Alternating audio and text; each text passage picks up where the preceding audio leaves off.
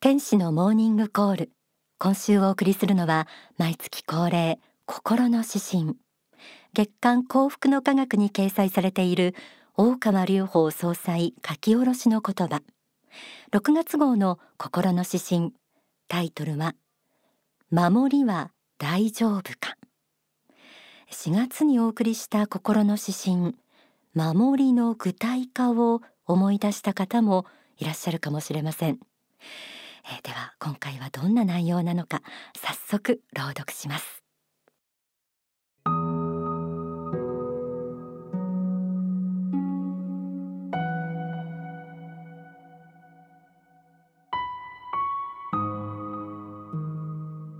心の指針守りは大丈夫か。人は勝つことを急ぎすぎる。先んずれば人を制すは確かに一つの真理ではある。しかし人生は長い。若い頃に要領よく運よく成功を収めた者が最後まで勝ち続けることは難しい。人間関係も環境も押し寄せては引いていく波のように自分に対するプラスとマイナスのことが次々とやってくるからである。かつての名門校がそうでなくなることもある。憧れだった会社が倒産することもある。愛する妻が自分のもとを去っていくことも。愛する息子や娘が小悪魔のように自分に反抗してくる時もある。それでもあなたは戦い続けられるか。病気や老いに攻撃され続けてもそれでもリングに立ち続けられるか。自分を守れ。アタック攻撃のみ知ってディフェンス防御を怠ることなかれ。次の追い風まで自分を守ることも大切だ。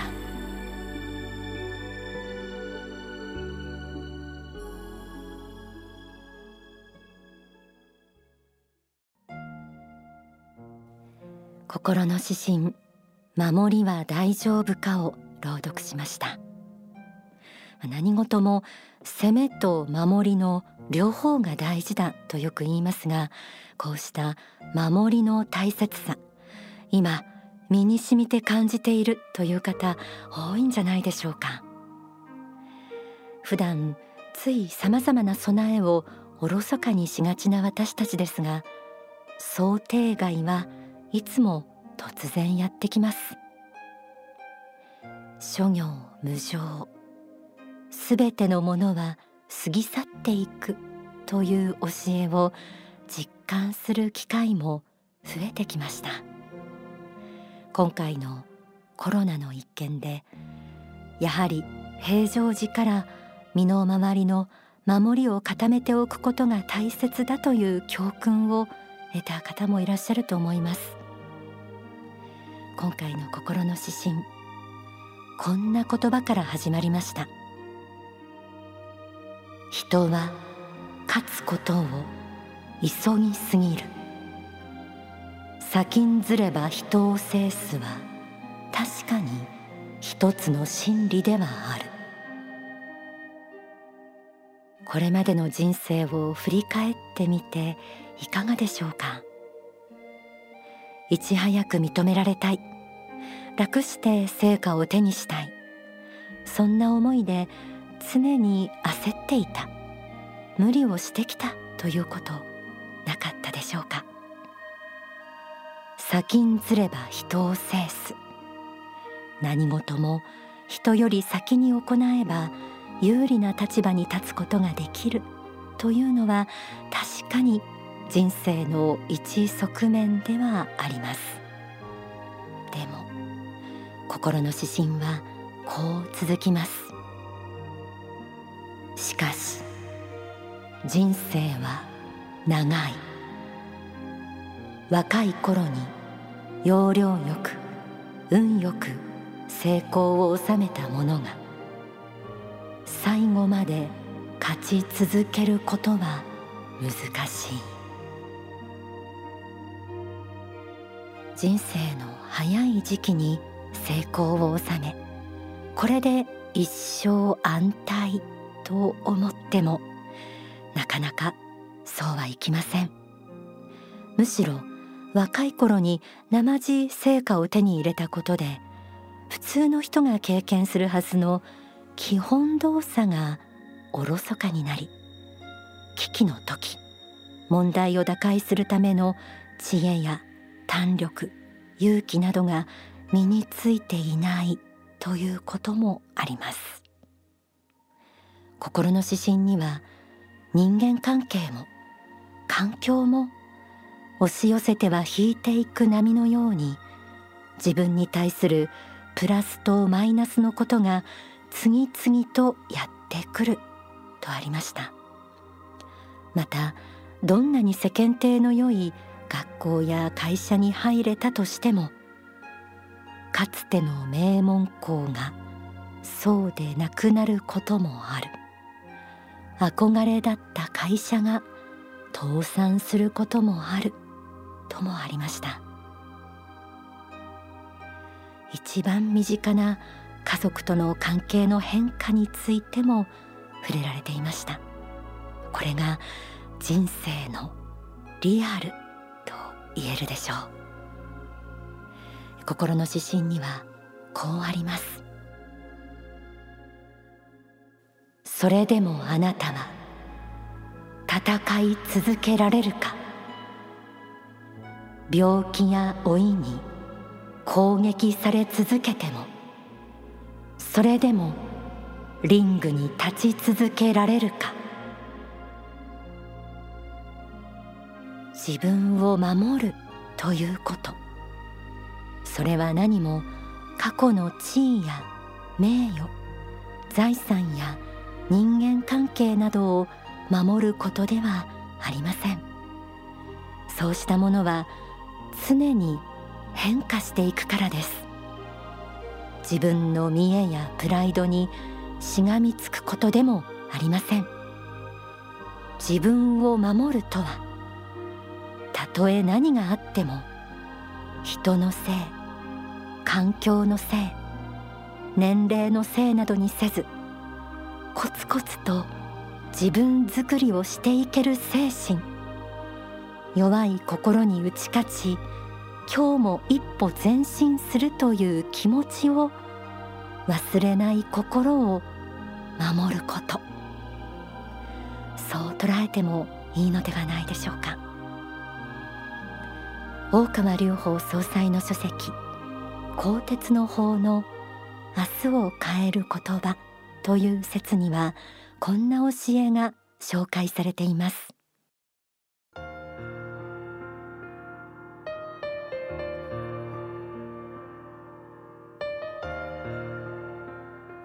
守るということは大事です。しかし捨てるということも大事です。そして守るということと捨てるということが同じになるという不思議なこともあります。禅の公安風に言えば守らんとすれば捨てよという表現になりますが捨てるということは意外に大事なのです。自分は何を捨てるかそして最後に残るものは何かということをやはり考えなければいけません。逆境や人生の試練の中でどれだけ平常心平静心を保てるか。倒されても倒されても立ち上がるリバウンド力を鍛えられるか。欲を捨てシンプルに生きられるか。今私たちの進化が問われている。そしてこうした心は宗教修行によって磨かれるものでもあります。心の指針こんな言葉で締めくくられています。自分を守れ。アタック。攻撃のみ知って。ディフェンス。防御を怠ることなかれ。次の追い風まで。自分を守ることも大切だ。ここで大川隆法総裁の説法をお聞きください。だから今コロナ不況で潰れていくお店もあります。小さな会社もあります。大会社も潰れます。そのところで何年何十年と経験積んだと思うけどじゃあ潰れたらあとあなたは何ができますかっていう問題がついてくるわけですね。いや厳しいですよ。30年これ一筋とか40年これ一筋ってやった人がまだ食べていかなきゃいけないけど仕事としてはこの店は完全に潰れる。じゃあ何ができるかってこれやっぱり備えをしてなかった人は苦しいでしょうねあるいは自分の経験したことを学んだことの中からその教訓を抽出して他のものに生かせるようなものを持っとればまあそれなりに、えー、生き筋はあるでしょうね。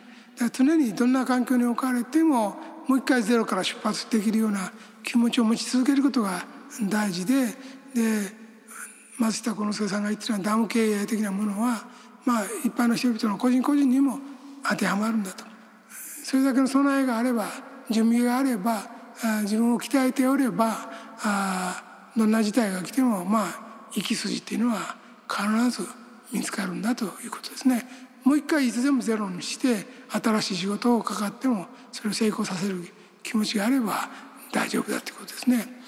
先ほど言った松下幸之助さんみたいな時代で世界的企業を作って、まあ、30万人近い人を雇用できるようになった人でも最初3人で始めてますが自分の言葉として屋台のうどん屋やった日本一のうどん屋やってみせるって言ってる。そうだろう。とそのぐらい頑張るだろうと努力してね、えー、まあそういう気持ちが大事で何か別の仕事やれと言ったって今までのノウハウや経験あるいはそこから得た悟りですね。はまだ生きてるぞと。接客業のところも今回のコロナウイルスも全部仕掛かってると思いますけども本当に接客のノウハウが知恵としてまで上がってるならこれを生かす道はまだまだ他にあるはずだと思います。完全にロボットで全部置き換えられるはずはございません。だから、えー、そういうふうに自分の経験の中で同時に将来に向けてのストックをいつも作っていくという気持ちが大事でいつ新人にフレッシュマンに落とされてもそこからまたものを作っていける自分になることが大事だろうなというふうに思いますね。お聞きいただいた説法は先月5月24日に説かれたばかりの平凡からの出発という説法です。全編お聞きになりたい方はお近くの幸福の科学までお問い合わせください。ではここで皆様に一曲お送りします。ザ・サンダーコロナウイルス撃退曲。作曲は大川隆法総裁。編曲と演奏は水沢雄一さんです。世界に広がる中国発新型コロナウイルスを圧倒的なパワーで電撃一閃駆逐していくための祈りが込められた一曲です。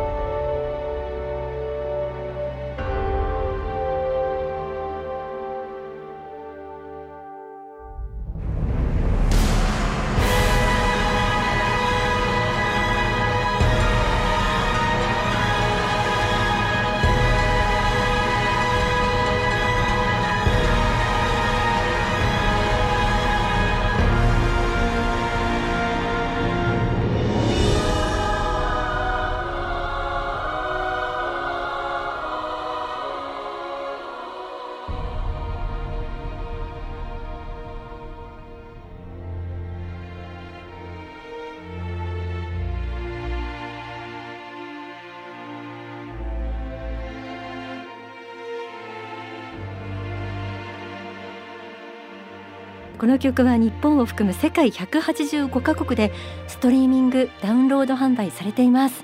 今月末にはシングル CD の発売も予定されているということです。聞いていて泣けてくるし力が湧いてくる感じもするし。宗教的霊力が込められたこの曲繰り返し聴くことでコロナによる不安苦しみを取り除いて未来の希望を描く力に変えてほしいと思います。大川隆法ザ・サンダー。コロナウイルス撃退曲8分ほどあるそうです。がその一部をご披露しました。